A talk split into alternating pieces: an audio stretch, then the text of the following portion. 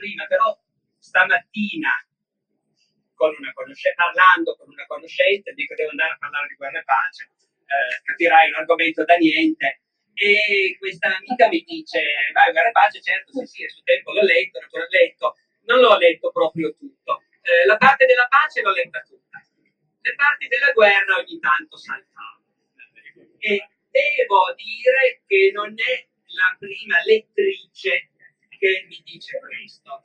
Allora, la scommessa e di provare a far vedere che anche la parte della guerra merita in realtà di essere letta eh, e, e, di vedere perché questo. Allora, io comincerei col dire questo. Guerra e pace è un romanzo storico, naturalmente.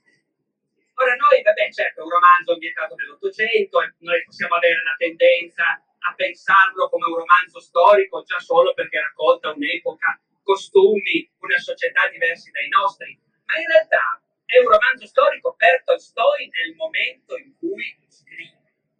Tolstoi scrive negli anni 60, lui è nato nel 1828, non ha 40 anni quando finisce Guerra e Pace, ma comunque lasciamo stare, eh, e racconta avvenimenti scaglionati fra il 1805 e il 1812 fondamentalmente, tra la battaglia di Austerlitz e la battaglia di Borodino, se vogliamo fare riferimento alla parte della guerra, racconta cose che sono successe 50 anni prima dell'epoca in cui lui sta scrivendo, ben prima della sua nascita. In questo senso è un romanzo storico e come in tutti questi casi noi dobbiamo chiederci, ma lui che cosa fa? Sta, è consapevole che sta raccontando un'epoca diversa dalla sua? Perché capite? Forse sto insistendo troppo su questo, ma secondo me noi da lettori più o meno ingenui di questo scarto non siamo avvertiti. È un nobile russo dell'Ottocento che racconta di un mondo di nobili russi dell'Ottocento, magari esagera anche un po' a parlare solo di nobili e gentiluomini. Era Dostoevsky che, se non ricordo male, da qualche parte disse: Il conte Tolstoi non sa scrivere d'altro che di nobili giovanotti, figli di signori eleganti che vanno al club. Eh, ecco, mentre lui, Dostoevsky, ovviamente indagava in settori della società un pochino più oscuri, no? E quindi a noi potrebbe sembrare che appunto il conte Tolstoi stia raccontando il suo mondo. Sì, ma fino a un certo punto. In realtà sta raccontando il mondo dei suoi nonni. E ne è talmente consapevole che lo dice nella prima pagina del romanzo. Guardate che Guerra e Pace si apre in un salotto di Pietroburgo, siamo nel 1805, ci sono una dama e un gentiluomo, Anna non mi ricordo più cosa, il principe Vassili mi sembra, una dama e un gentiluomo di Pietroburgo che stanno chiacchierando, naturalmente chiacchierano in francese, perché le prime righe di Guerra e Pace, cioè di uno dei più grandi romanzi russi di sempre, sono in francese. Eh bien, mon prince, Gênes et Luc, Genova e Lucca ne sont plus que des apanages della famiglia Bonaparte. Stanno lì a parlare malissimo di questi parvenu dei Bonaparte che stanno cambiando la mappa dell'Europa, lo fanno in francese e Tolstoi commenta. Parlavano in quel francese ricercato, di cui non soltanto parlavano, ma pensavano i nostri nonni. Dunque Tolstoi sta raccontando il mondo dei nonni e ne è perfettamente consapevole. Noi potremmo dirci ma quanto sarà cambiato quel mondo? Beh, sotto certi aspetti non sarà cambiato tanto, ma le generazioni erano passate. E Tolstoi è uno che era consapevole delle differenze fra le generazioni. Ci ha dedicato addirittura un racconto, non so se l'avete presente, Due Ussari, pubblicato da Inaudi nella collana 100 pagine tanti anni fa Due Ussari è la storia appunto di due Ussari, cioè due ufficiali di cavalleria, padre e figlio, che si trovano più o meno nella stessa cittadina di provincia e si trovano ad avere lo stesso tipo di avventure, innamorarsi di una della figlia del nobile del posto, eccetera, corteggiarla e così via. Ma uno nel 1828, il padre, e l'altro il figlio vent'anni dopo, nel 1848. Il figlio appartiene alla generazione che ha schiacciato la rivolta polacca e così via, appartiene a una generazione diversa, con valori, idee, entusiasmi, generosità molto diversi da quelli del padre che era invece ancora della generazione napoleonica. Quindi Tolstoi di queste cose è consapevole. E lui racconta un mondo che non c'è più in gran parte. Quel mondo dell'inizio dell'Ottocento in cui c'erano ancora gentiluomini che si ricordavano di Caterina, di Elisabetta, delle grandi zarine settecentesche, e anche i giovani che invece affrontavano i problemi del loro tempo. Allora, questa lunga prefazione per dire che noi siamo di fronte a un romanzo storico dove però Tolstoi ha anche riversato in parte le sue esperienze dirette personali. E l'ambito in cui le ha riversate di più è proprio l'ambito della guerra. Perché Tolstoi la guerra l'ha fatta naturalmente. Tolstoi è stato ufficiale di artiglieria all'assedio di Sebastopoli. Ha fatto la guerra di Crimea. E la guerra di Crimea negli anni 50 dell'Ottocento è l'ultima guerra che è stata combattuta con i mezzi, con le armi, con le divise, con le tecniche dell'epoca napoleonica. Era cambiato molto poco tra l'epoca di Napoleone e la guerra di Crimea. La guerra di Crimea è l'ultima guerra che viene combattuta da reparti in divise sgargianti che manovrano in massa, in linea, in colonne, in quadrato, allo scoperto. È l'ultima guerra combattuta da una fanteria armata di moschetti ad avancarica che tirano al massimo a 100 metri di distanza e che ci vuole un sacco di tempo per ricaricare. È l'ultima guerra in cui ci sono grandi cariche di cavalleria con la sciabola sguainata, l'elmo in testa, come nelle guerre napoleoniche. È l'ultima guerra in cui i cannoni sparano, sparano già un chilometro, ma già al tempo di Napoleone sparavano un chilometro, ma sparano palle di metallo, non granate che scoppiano. Parentesi, in qualunque film voi guardiate nelle battaglie napoleoniche come in quelle della guerra di Crimea, quando sparano i cannoni scoppiano le granate. Eh, è del tutto impossibile eh, come dire, far accettare agli sceneggiatori, ai registi e forse anche riprodurre in realtà quello che erano i cannoni che Tolstoi conosceva, che ha sparato personalmente ordinando il fuoco contro la fanteria inglese o francese o magari anche piemontese, sarda, sotto le mura di Sebastopoli, quei cannoni che sparavano una palla di metallo che andava avanti così lenta che se avevi l'occhio buono te la vedevi arrivare incontro e, e che quando arrivava non esplodeva, ma semplicemente prendeva uno a caso, lo sfondava, prendeva quello dietro, poi quello dietro ancora, all'ultimo sfondava le ginocchia e poi si fermava ai piedi del quinto. Ecco, eh, funzionava così fondamentalmente. Nei film non l'avete mai visto, ma funzionava così. Allora, questa guerra, Napoleone, Dio, Tolstoi l'ha vista e ha imparato tante cose su cos'è la guerra, su cosa sono gli eserciti, su cosa sono i soldati russi e gli ufficiali russi. Ha imparato tante cose su come si raccontano le guerre, su come si deve provare a capire quello che succede in guerra. La risposta naturalmente è, è inutile provare a capire cosa succede in guerra e tutti quelli che dicono invece di averlo capito mentono. E allora, le parti di guerra, di guerra e pace, sono una ricostruzione straordinariamente ricca, ma non solo sia chiaro dal punto di vista tecnologico, materiale, ma dal punto di vista mentale di quello che voleva dire trovarsi a fare la guerra, trovarsi a combattere in quell'epoca, nell'epoca di Napoleone, che da quel punto di vista è ancora quella del giovane Tolstoi. Cosa vuol dire? Vuol dire, vuol dire che i soldati sono soldati contadini, servi della gleba, quando l'imperatore, quando lo zar ha bisogno di uomini, gli ufficiali reclutatori fanno il giro dei latifondi, delle grandi proprietà e a ogni grande proprietario dicono devi dare 10 uomini. Tu hai, risulta dai registri, 5.000 contadini. Adesso ci dai 10 giovanotti tra i 20 e i 22 anni. E il padrone sceglie, parla con l'amministratore, chi mandiamo?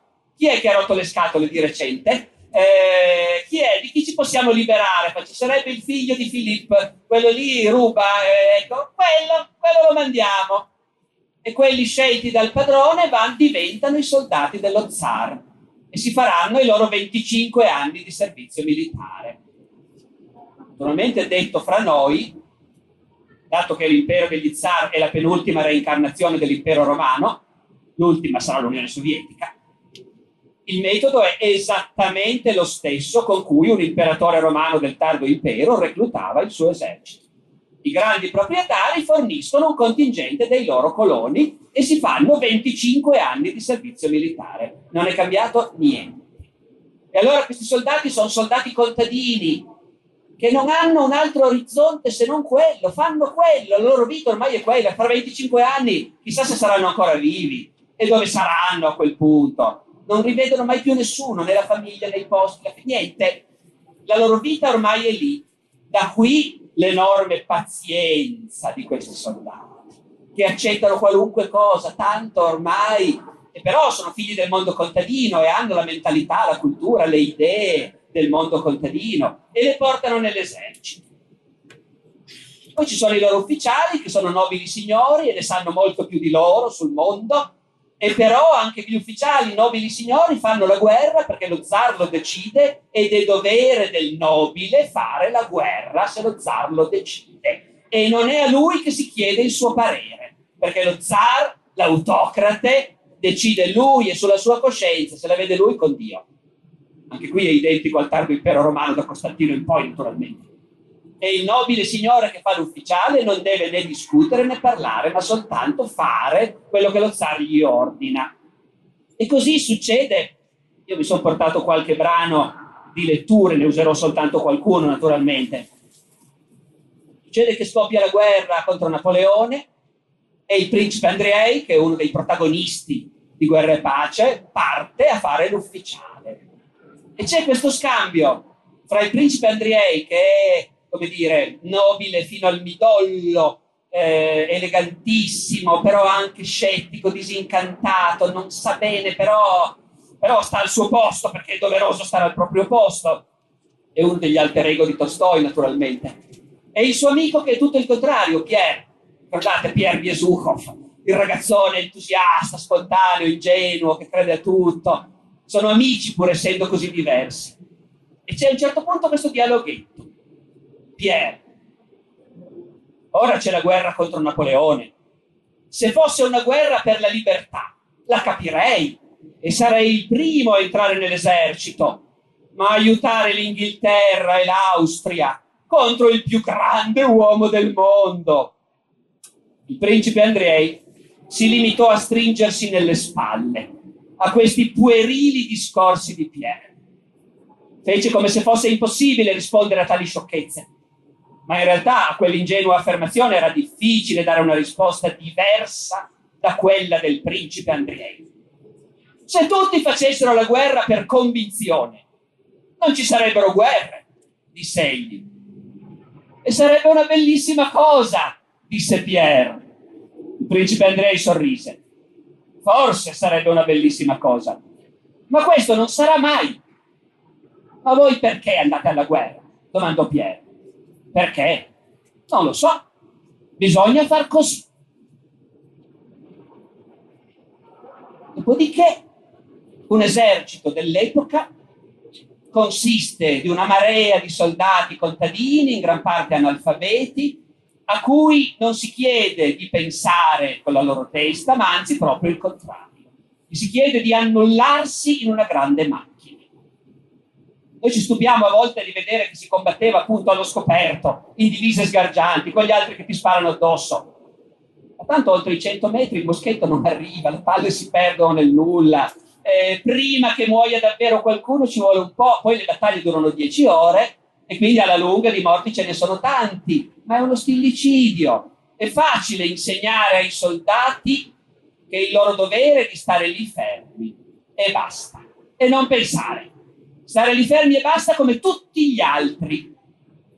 E quando c'è l'ordine di andare avanti, andare avanti come tutti gli altri. Dietro ci sono i tamburi che rullano e che riempiono le orecchie e che aiutano a non pensare e a andare avanti, ci sono le bandiere che sventolano, ci sono gli ufficiali con la sciabola sguainata davanti a tutti che rischiano più degli altri perché loro sono nobili signori e, e devono meritarselo, lo stipendio e, e la truppa va avanti, tutti insieme, tutti allo stesso passo. Guai se, uno, se ognuno fosse arbitro di decidere a che velocità andare, ma nemmeno per idea. Tutti devono andare avanti allo stesso passo e i teorici militari discutono. Dopo lunghi esperimenti abbiamo deciso che l'ideale è fare 76 passi al minuto. E si va avanti con i tamburi dietro, boom, boom, boom, boom, e si va avanti, tutti vestiti uguali, identici. Ogni tanto uno cade, ma solo ogni tanto. È facile insegnare e se qualcuno non lo vuole capire glielo insegna a bastonate e quando il compagno è caduto tu stringi i ranghi e vai avanti. E in questo modo un esercito risponde agli ordini dei suoi comandanti.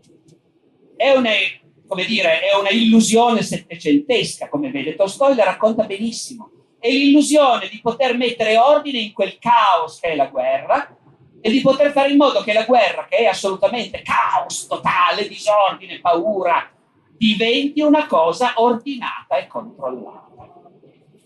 E appunto le divise tutte uguali, il suono del tamburo, gli ordini stereotipati servono precisamente a quello, a fare in modo che gli uomini si dimentichino di essere degli individui e diventino parte di un ingranaggio.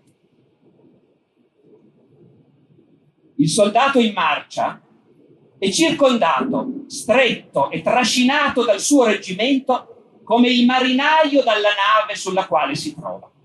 Per quanto vada lontano, per quanto strane, sconosciute e pericolose siano le latitudini che egli raggiunge, come il marinaio ha sempre dappertutto intorno a sé gli stessi ponti, gli stessi cordami della sua nave, così il soldato ha sempre dappertutto intorno a sé gli stessi compagni, le stesse file, lo stesso sergente Ivan Mitric, lo stesso cane della compagnia, Giucka, gli stessi superiori.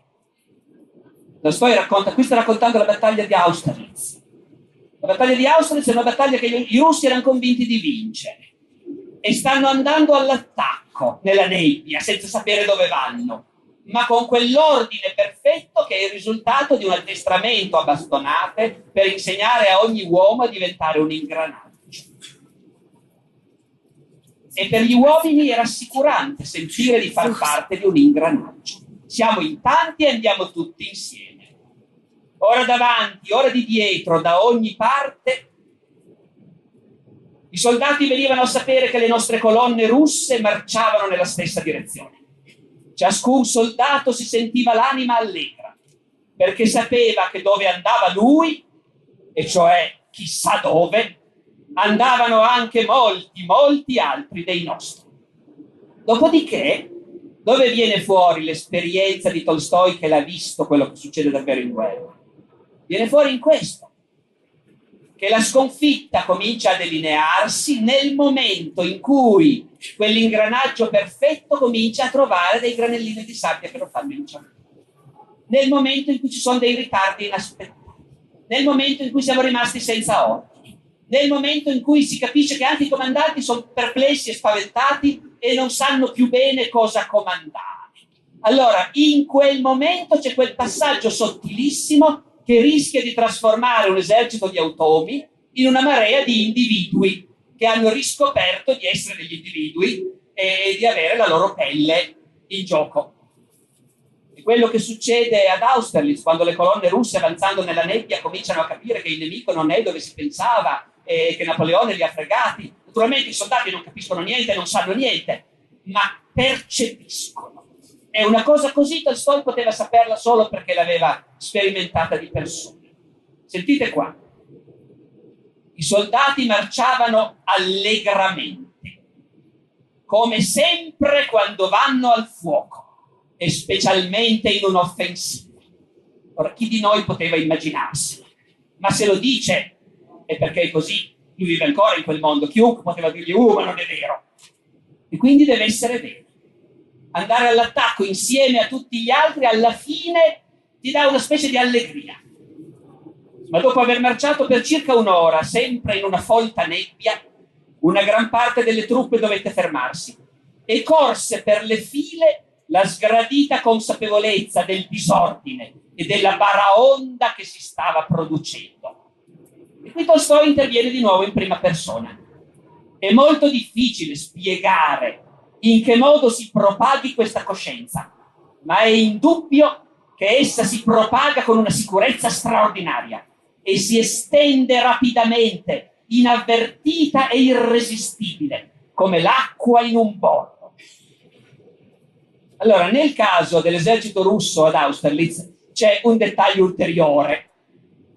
Potrebbe sembrare un dettaglio marginale, ma io ve lo dico lo stesso perché fa parte del mondo di Tolstoi. Tolstoi è un russo in un'epoca in cui l'impero russo soffre di un complesso di inferiorità.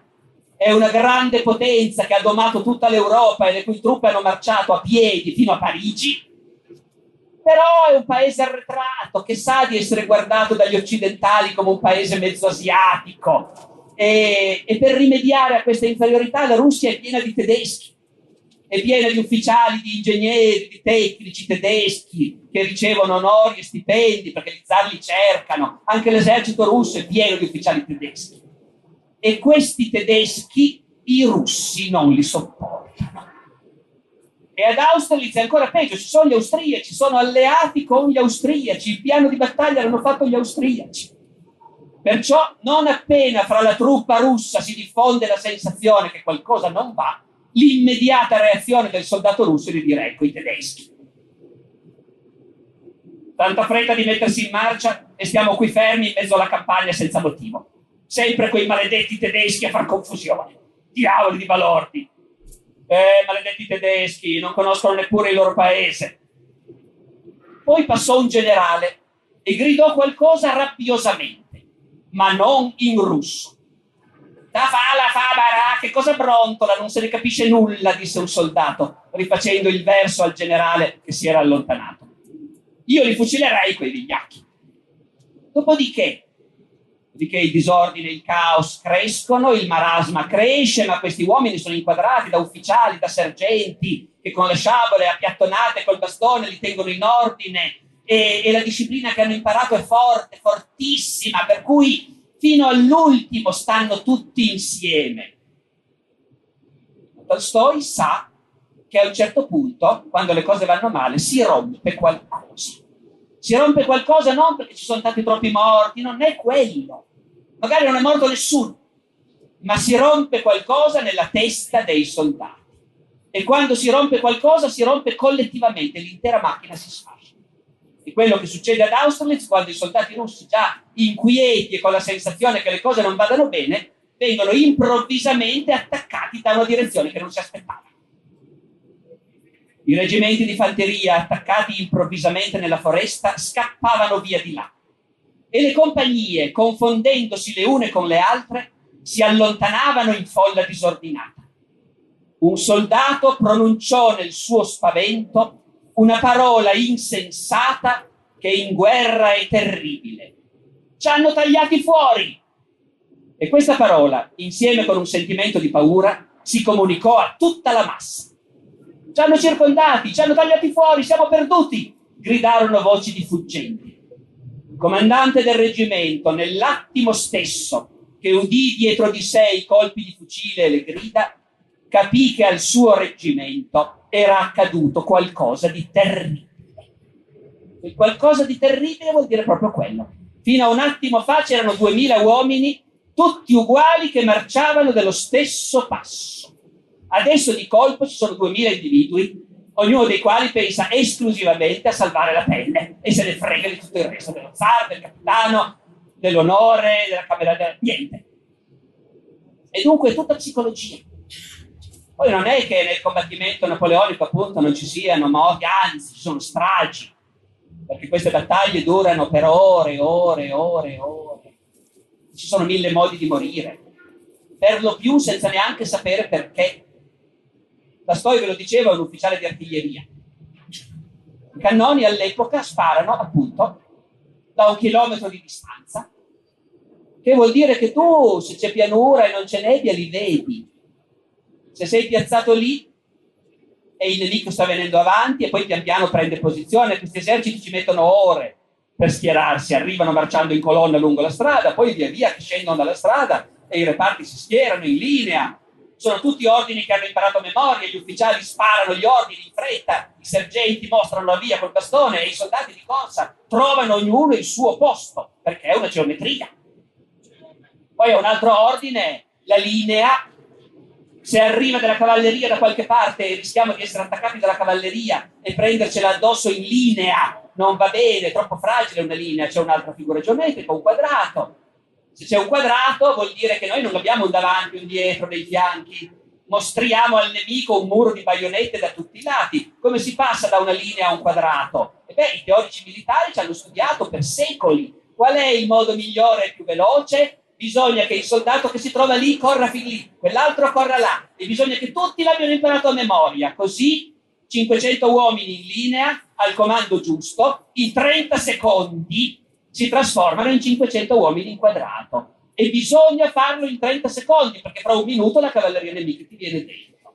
Allora, appunto, è tutto un tentativo di geometria, di portare la geometria nel caos, e funziona finché gli uomini obbediscono e finché non si diffonde il panico.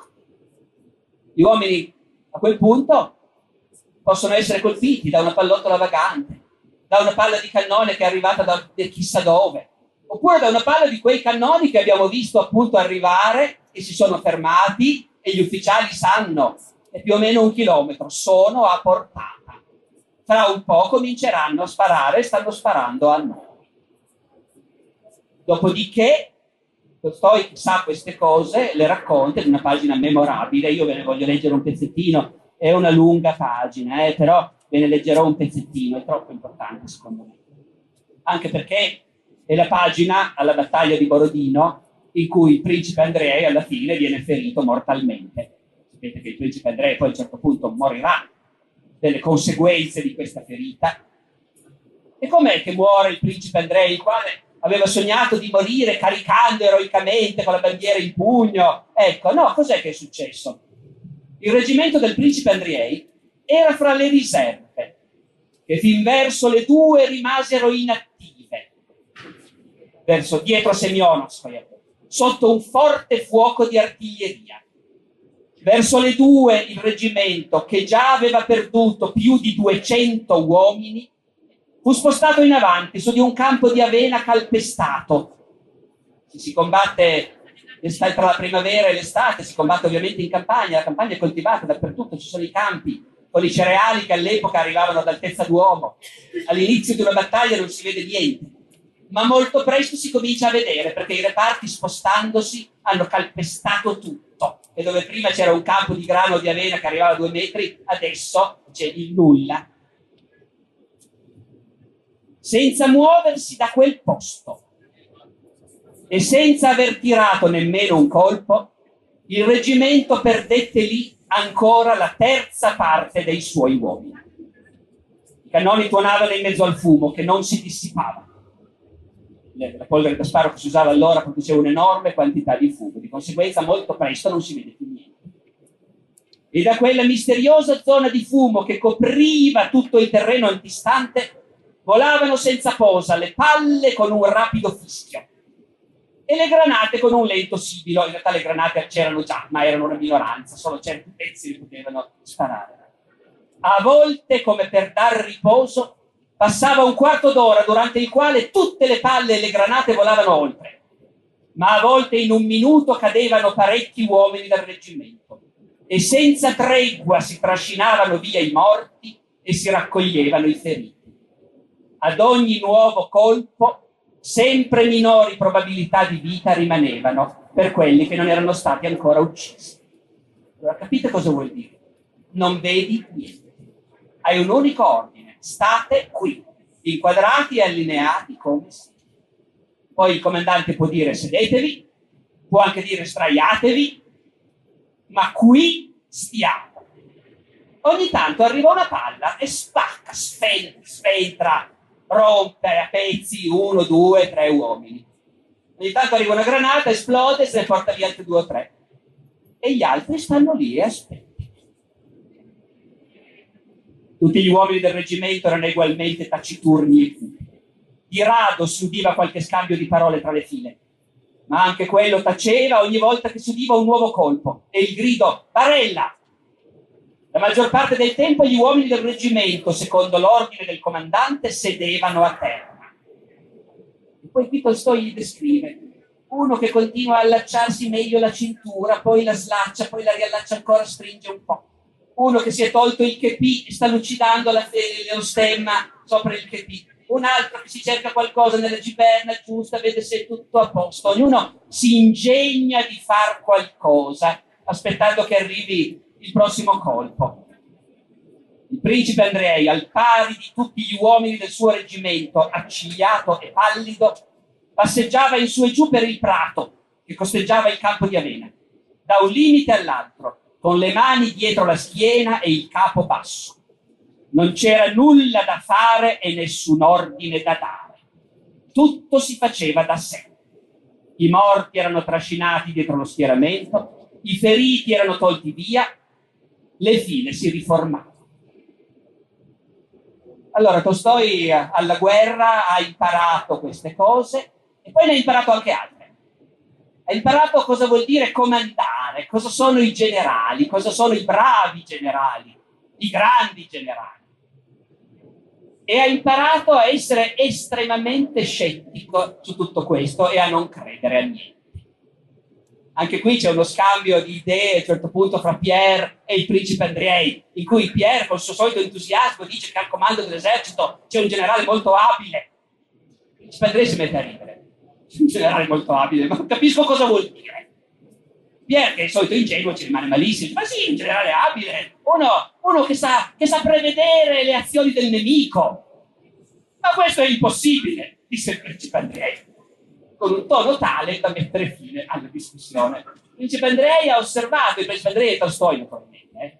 è uno degli alter ego di Tolstoi e nelle pagine di combattimento è lui a tutti gli effetti. Tolstoi ha visto, ha visto che i generali capiscono poco di quello che succede, la guerra è un caos. Dopo nei rapporti gli storici descriveranno le decisioni prese dai generali. Tolstoi non ci crede neanche un po'. Non dico che abbia ragione al 100%, eh? la posizione di Tolstoi secondo me è perfino una forzatura, ma quella è la sua posizione. In guerra tutto quello che succede succede per i movimenti delle masse, per il panico che si padronisce delle truppe, per l'entusiasmo di un reparto che si butta all'attacco. Non puoi prevedere niente, non capisci niente di quello che succede. Il bravo generale è quello che sa rassicurare, è quello che dà l'impressione che è tutto sotto controllo, che era tutto bene, e quelli che vengono da lui preoccupatissimi poi tornano ai reparti rincuorati. Questo è quello che deve fare un bravo generale, dice Tolstoi, dice il principe Andrea a un certo punto. E anche se è uno stupido, non importa, non guasta affatto essere uno stupido. L'importante è appunto saper trasmettere questo senso di sicurezza. L'idolo di Tolstoi, naturalmente, è il maresciallo Kutuzov, comandante dell'esercito russo, il quale maresciallo Kutuzov, durante le discussioni di Stato Maggiore, dorme perché tanto sa benissimo che non ha nessuna importanza che tutte queste chiacchiere. E durante la campagna di Austerlitz ci sono gli alleati, gli austriaci, i quali invece sono i teorici della guerra, sono quelli che fanno i piani complessi e articolati. C'è questa scena meravigliosa che non vi leggo, vi riassumo, appunto, alla vigilia di Austerlitz, riunione di Stato Maggiore. Gli austriaci hanno portato il piano di battaglia e cominciano a leggere in tedesco eh, Kutuzov dorme. E Tolstoi sadicamente riporta tutto il piano di battaglia in tedesco. Erste colonne Mashiach, die zweite colonne Mashiach. Con gli ufficiali russi che si guardano fra loro alzando gli occhi al cielo e invece gli ufficiali austriaci sono veramente convinti che così si fa la guerra e così si vincono le battaglie. Tolstoi ha imparato questo, ha imparato che i generali, poi gli storici dicono Kutuzov non prese quella decisione, Kutuzov fece uno sbaglio. L'armata avrebbe dovuto marciare lungo la strada di Kaluga e invece marciò lungo la strada più a sud. Fu un grosso sbaglio di, Tolstoi, di, di Kutuzov. Tolstoi dice, ma cari storici militari, ma voi non sapete come avvengono queste cose. Dice, doveva marciare per quella strada. Intanto qualcuno era venuto a proporgli quel piano e altri gli avevano proposto un piano diverso e altri ancora un piano ancora diverso. Mentre stava per decidere è arrivato un ufficiale d'urgenza a chiedere dove dovevano disporre certi prigionieri francesi che erano stati catturati e lui ha dovuto decidere. Poi comincia di nuovo a riflettere alla decisione da prendere. E arriva un altro ufficiale a chiedere dove, dove si devono instradare come dire, i rifornimenti di vodka per la truppa. E tu sei stato interrotto e ci devi pensare. Poi, poi arriva un rispettabile generale che è stato saltato nell'ultima distribuzione di medaglie e viene a lamentarsi. E tu devi farlo rabbonire e poi arriva un altro e dice non si può fare quella cosa che stai pensando di fare perché lo zar non sarà d'accordo e tu devi pensare cosa vorrà lo zar da te in quel momento. E nel frattempo, quando ti sei quasi convinto di un piano, arriveranno uno di quelli, dice Tolstoi, che sempre lavorano nell'ombra per fare le scarpe al comandante in capo, e di queste persone, di persone di tal genere, cito a memoria, ce n'è sempre non una, ma molte, a proporre ancora degli altri piani alternativi e intanto il comandante in capo sono sei ore che non mangia e avrebbe bisogno di dormire. E, ecco, e poi dice va bene, passiamo dalla strada a sud. Ecco. E poi gli storici diranno avrebbe dovuto invece. Ecco. Voi capite, questo vuol dire anche una grandissima diffidenza appunto verso chi fa il mio mestiere. Cioè gli storici militari sono a un livello bassissimo nella gerarchia degli esseri umani del Conte Tolstoi eh, proprio perché mentono non sapendo di mentire. Poi ben inteso, Tolstoi avendo fatto la guerra ha imparato ancora anche altre cose sulle menzogne. Ha imparato per esempio che tutti quelli che tornano dalla guerra e raccontano cosa hanno fatto mentono. Tutti sempre. Lo si vede nel caso di Nikolai Rostov, il giovane Ussaro, uno dei protagonisti, dei comprimari, diciamo, anche lui giovane, entusiasta, ha il suo primo scontro di cavalleria e poi, e poi racconta ai colleghi, scrive a casa per raccontare e dice Tolstoi, era un ragazzo che non avrebbe mai detto una bugia, ma nel raccontare gli avvenimenti di quel giorno non li raccontò come si erano svolti, ma come avrebbe voluto che si fossero svolti, come capiva che gli altri si aspettavano che si fossero svolti come era necessario che si fossero svolti. Poi più tardi Nikolai Rostov farà anche lui, come dire, un salto di qualità e capirà, si accorgerà lui stesso che quando racconta abbellisce talmente tanto tutto quello che racconta che la verità è molto lontana. E quindi, quindi non ci si può fidare di quelli che vi dicono che hanno capito cosa è successo e che quello che è successo è il risultato di decisioni prese da generali bravi che sapevano cosa stavano facendo, avevano intuito i piani del nemico. Non è così nessuna storia. Naturalmente lui spinge questa cosa all'estremo. Chi di voi ha avuto la pazienza, arrivato verso la fine di Guerra e Pace, di leggere anche le pagine finali in cui Tolstoi si mette a teorizzare sul fatto che il comando, il potere non esistono, esistono solo le masse, le forze sotterranee, e lì è dove noi di solito diciamo, vabbè, Tolstoi eh, qui ha un pochino esagerato. Tolstoi lo dice chiaramente. Napoleone, quel cretino, credeva che fosse lui che aveva deciso di invadere la Russia, che fosse per suo ordine che quei 600.000 uomini si erano messi in cammino. Non è vero niente.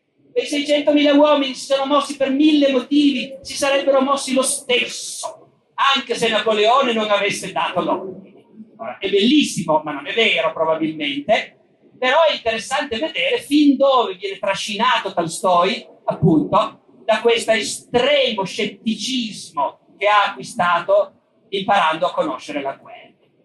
Dopodiché, io vorrei citarvi ancora una pagina, perché appunto, come dire, è il mio mestiere parlarvi, ma qui ho cercato di intervallare con parole, come dire, che meritano di essere ricordate un po' più delle mie. E siccome, siccome Tolstoi ha cominciato con i soldati, con la mentalità dei soldati, con questi soldati contadini strappati alle loro famiglie e che entrano in una vita che per loro sarà l'ultima molto probabilmente, tutta la loro vita, totalmente aliena rispetto a quello che hanno conosciuto finora. Però rimangono dei contadini russi. Rimangono dei contadini russi hanno la testa piena delle idee, delle immagini, delle cose che conoscevano al villaggio prima, prima di essere reclutati. E allora volevo chiudere leggendovi una pagina in cui Tolstoi, il conte Tolstoi, fa lo sforzo di immaginare un gruppetto di soldati contadini, soldati semplici, accanto al fuoco e di immaginare che cosa si dicono. Siamo durante la ritirata di Napoleone dalla Russia. L'esercito russo sta inseguendo. Oggi se ne sono presi abbastanza di francesi e non ce n'è uno che abbia delle vere scarpe, a dir la schietta. Che di scarpe non hanno che il nome, disse uno dei soldati. Hanno preso tutto i cosacchi, hanno ripulito l'isba per il colonnello e li hanno portati via i prigionieri. Fanno pena a vedere, ragazzi, disse un soldato. I morti li hanno spogliati, ma uno era vivo ancora, lo credi? E borbottava qualcosa all'uso suo. Si sa, questi parlano e chissà perché non si capisce niente quando parlano. Ma è gente pulita, ragazzi, disse il primo. Eh, bianchi, ecco, bianchi come la betulla. E ce ne sono di valorosi e di nobili. E tu cosa credi? Lui li ha presi da tutte le categorie. Lui, Napoleone, naturalmente. E non capiscono niente di quel che diciamo noi, disse il primo, con un sorriso di stupore. Io dico, di che paese siete?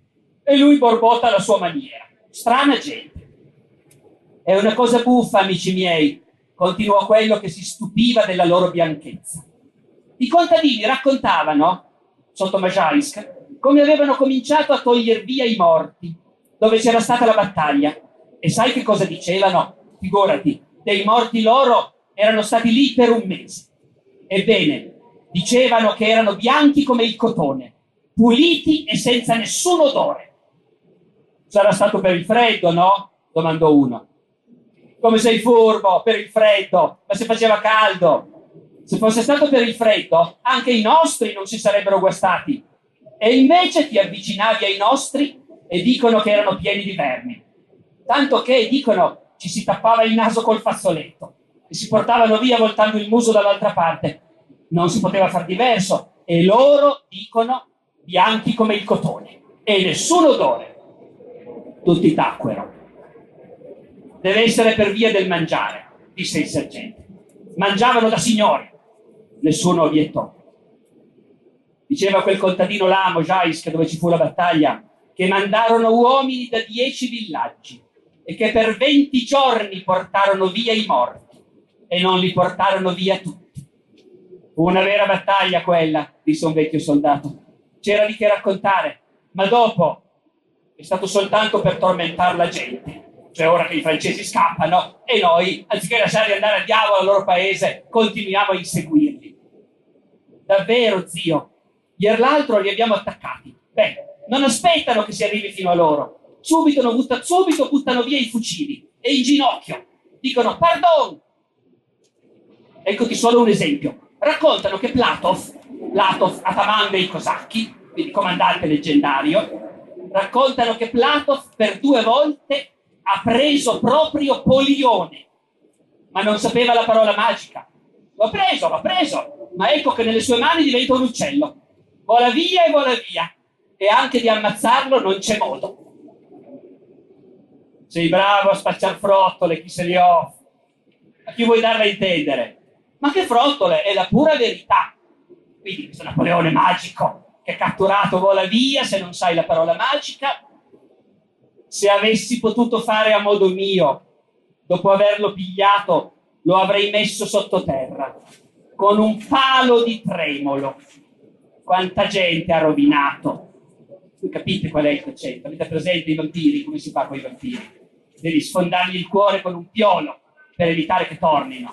Nella mitologia, ovviamente, nel folklore slavo è un tema presentissimo. Qui è quello. Polione che ha rovinato tanta gente è un vampiro. Per togliercelo di mezzo bisogna seppellirlo con un piolo nel cuore.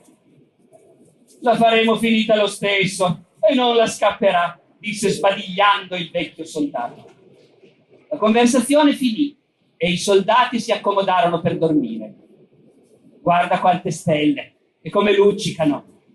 Sembra che le donne abbiano, la, abbiano steso la biancheria ad asciugare, disse un soldato, ammirando la via lattea. Vuol dire, ragazzi, che l'annata sarà buona. Grazie.